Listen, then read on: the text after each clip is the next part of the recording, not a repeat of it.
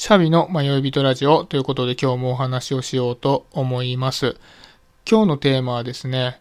先入観を超えて分かり合うためにはというちょっと硬いタイトルのテーマでお話をしたいんですけど、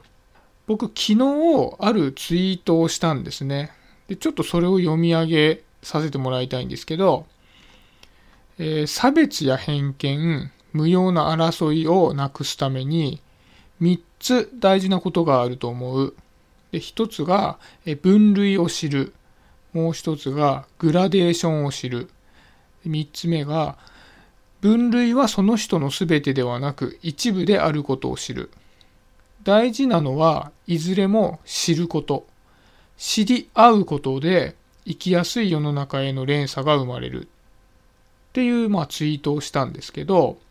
まあ、ちょっとね、この話について深掘っていきたいなと思うんですけど、少し話脱線しますね。昨日、ツイッターやってたら、ちょっとした一部界隈で盛り上がりがありまして、で、僕、前からまあこのラジオで何回か触れてると思うんですけど、ADHD 赤っていうツイッターのアカウントを、まあ、1ヶ月前ぐらいに、えー、新しく作って、でもむしろ最近は他のアカウントがもう完全におざなりになってて、もうこっちをメインにやってると言っても過言でもないぐらい、まあ、楽しんでやっているんですけど、さっきのね、ツイートもそっちの方でしました。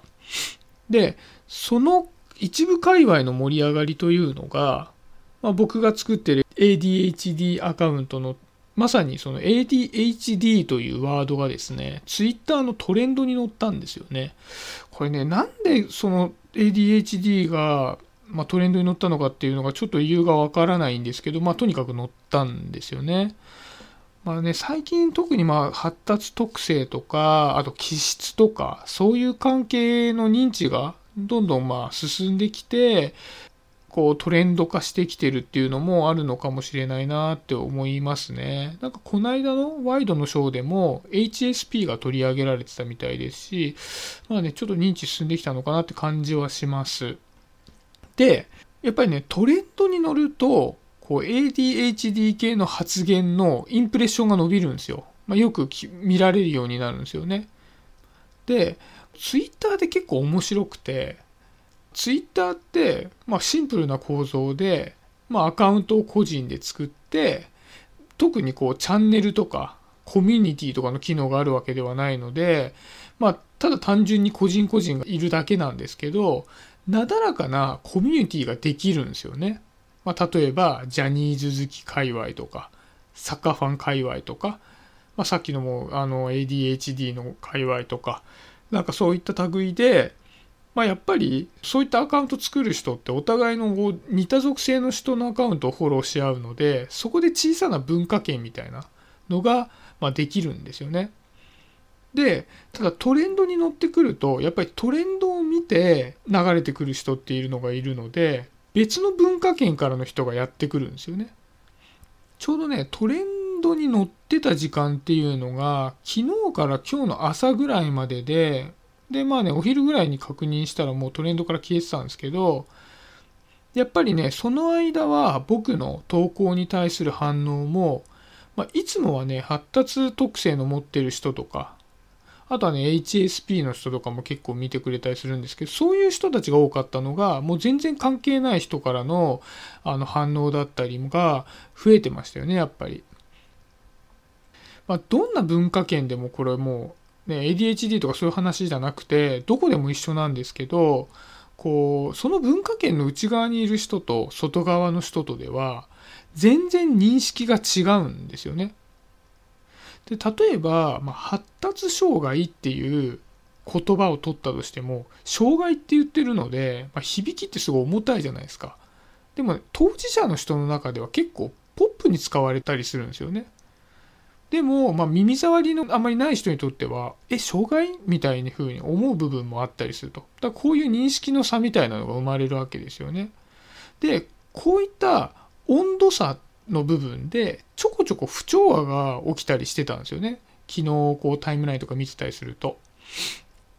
例えば、その、発達特性とかない人が、まあ、いろんな人のこうつぶやきとかを見ててトレンドに乗って流れてきた人ですね。で自分もそういう特性あるなと思って例えば自分もそのような傾向あるんだけどどう違うんだろう発達障害の人とみたいなつぶやきを引用リツイートとかするとするじゃないですか。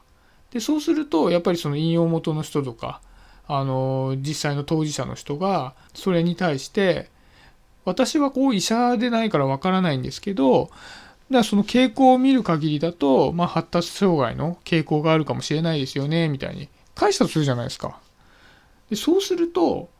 発達特性のもともとないと思ってた人にとっては障害呼ばわりされたっていう、まあ、気持ちになるので勝手に障害呼ばわりしないでください失礼なみたいな感じで揉め事が起こったりするんですよね。でそれって単純に認識のズレで当事者の人がもしかしたら発達障害の傾向があるかもしれないですよねみたいな。っていうのってもしよかったら検査とかしてみたらいかがですかぐらいのノリでそんなにこう重みなくアドバイスしてあげてるんですよね。でもまあいわゆる一般の方きちっとした用語で言う定型発達の方の立場で考えてみると受け取り方ってやっぱりあれ俺障害って言われちゃったの？みたいな気持ちになって急に攻撃を受けたみたいな。感じになって、まあ、揉め事が起こるみたいなのがあると思うんですよね。でこれって今は、まあ、その文化圏の外にいる人と内側にいる人のこう圧力だったりするんですけど別のケースもあって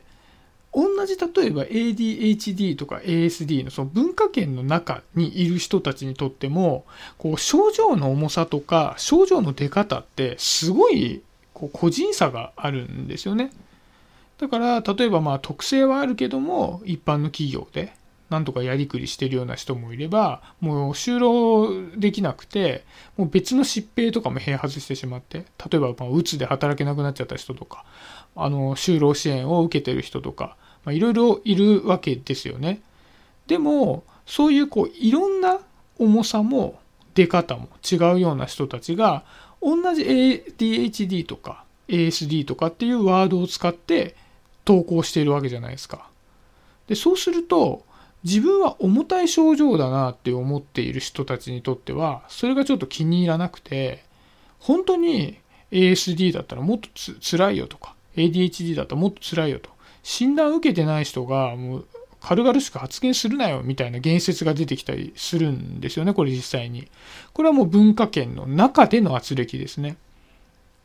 で、これ、この間、ちょうど多分ワイドなショーで、その HSP が取り扱われたタイミングでなんだと思うんですけど、タレントのベッキーさんがこうツイートで、HSP だ私もというツイートをしたのに対して、もうそれに対するこう意見みたいなので、本当に HSP だったら、あんなことしないだろうみたいな、まあ、あんなことっていうのはま昔のちょっとした騒動ですね。あんなことするのは HSP じゃないだろうみたいな反応がすごい多かったんですよ。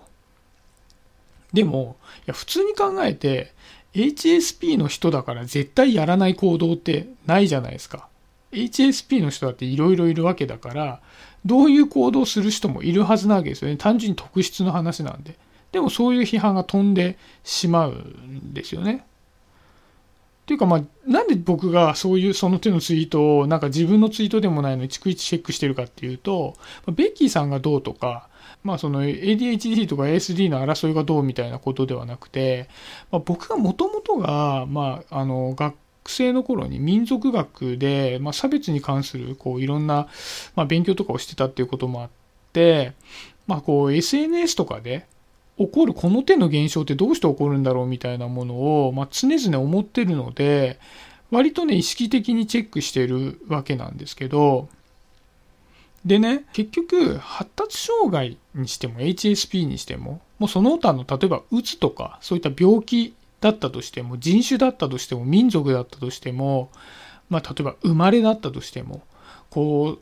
その他もろもろ何でもこう個人個人で違った特性とか環境とかがあってでその特性を持ってその環境に置かれた時にどういうふうに感じるかっていうのも個人個人で違ってるわけですよね。なんですけどやっぱり自分の立場で相手の発言を見てしまうっていうのが絶対起こってきてそこでじゃあ私の立場こうだからそれ違わないみたいな感じで、まあ、さっきのなんか障害呼ばわりするなとか本当に ADHD だったらもっと辛いって自分の立場で相手に置き換えちゃってるじゃないですか。でも相手の立場って全然特性も環境も感じ方も違うわけだからそういう単純な自分の立場を相手に置き換えるみたいなことをするとずれちゃうんですよねどうしても。なのでここで最初の話に戻るんですけどどうやったらこうやったこう傷つけ合いとかがなくなるのかなっていうことを考えた時にさっきツイートした3つが必要だなっていう話に戻ってくるんですよね。でちょっと最初のその3つの分類もう一度おさらいしたいんですけどまあその分類を知るっていうのとグラデーションを知るっていうのとまあ、特性はその人の全部じゃなくて一部だっていうことを知るこの3つですね。でちょっとこの3つを軽くこう深掘っていきたいんですけど分類を知るっていうのは例えば ADHD とか ASD とか HSP とか、まあ、いろんな分類された特性ってあるわけじゃないですか。民族的な特性とかもありますよ。ゲルマ民族とか、まあなんかそういうのも含めて、いろんなこう人の特性ってあって、人の中には ADHD のこうざっくりした特性を見てなんだこんな ADHD みたいなのってみんな同じ特徴を持ってるよと。だってなんか俺だって不注意なとこあるもん。そんなの甘えだよみたいな。それは努力したら治るよみたいな。分類を無効化してくる人って絶対いるんですけどやっぱりね分類って大事で地理に置き換えると世界地図があった時に世界地図に島だけが書いてあって地名が全く書かれてなかったら例えばもうブラジルって言った時に、まあ、あそこかと。あそこはリオのカーニバルやるところだなとか、ちょっと陽気な踊りの文化なのかな、みたいな認知も生まれないじゃないですか。島だけ書いてあったら。でもそれって国、地域っていう分類があるから、日本文化とかブラジル文化っていうのをイメージできるわけじゃないですか。ただの日本の東の方にある地域みたいなのは何もイメージできないんですよね。だから、こう、人をきちっと知るためにも、まず分類を知るっていうのは絶対必要だと思うんですよね。で次にグラデーションを知るっていうのは先ほどのこうベッキーが HSP かどうかみたいな話もそうなんですけど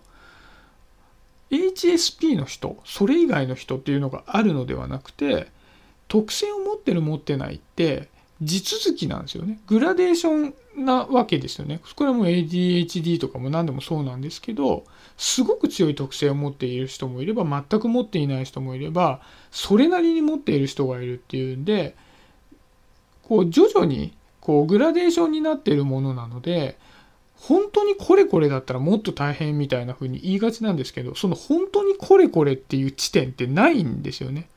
境界線っていうのは全くないものなので。でそれが分かっていればさっきのこう私を障害だって言うなみたいな言説もまあなくなってくるんじゃないかなって思うんですよね。で最後に特性はその人の全部じゃなくて一部を知ることだっていうのは仮に例えばその人がうつ病でしたとなったとしてもじゃあうつ病の人っていうのがみんな同じなわけではなくてその人その人っていうのは個人で変わらずいてその中にその人がうつ病になってしまったっていう抱えてる荷物の一つとしてうつ病があるっていうことじゃないですか。だからそこを見余って、あ、うつ病なんですよね、とか、例えば、じゃあすごくいつも気分が沈んでるんですかみたいな、そういうことではないですし、例えば僕の ADHD の話だって、あ、ADHD なんですね。ミスばっかりしちゃうんですかみたいな、ステレオタイプは良くないよってことなんですよね。個人があって、その一部分に特性があるということなので。で、それも分かっていないと、勝手に自分の先入観であこの人はこういう特性だからこういう人だみたいになってしまうので勘違いが生じるっていうことですよね。なので分類を知ってそれは地続きであるよってグラデーションを知ってでその分類はあるんだけどもそれはその人を記す全てではないよっていうことを知るっていう3つのこう知識全部知識の部分ですよね。だから気持ち的にいい人だったら差別はしないはずだってことではなくて知識を知っているっていうことがまず先入観を持たないようにする第一歩だよっていうことを、まあ、ちょっと今日言いたくてこの話をしたいなと思いました。そこがね分かっってくると争いってすごく減るんじゃないかなっていうふうに思うんですよね。はい。そんなところで今日は終わりにしようかなと思います。今日もありがとうございました。シャビでした。バイバイ。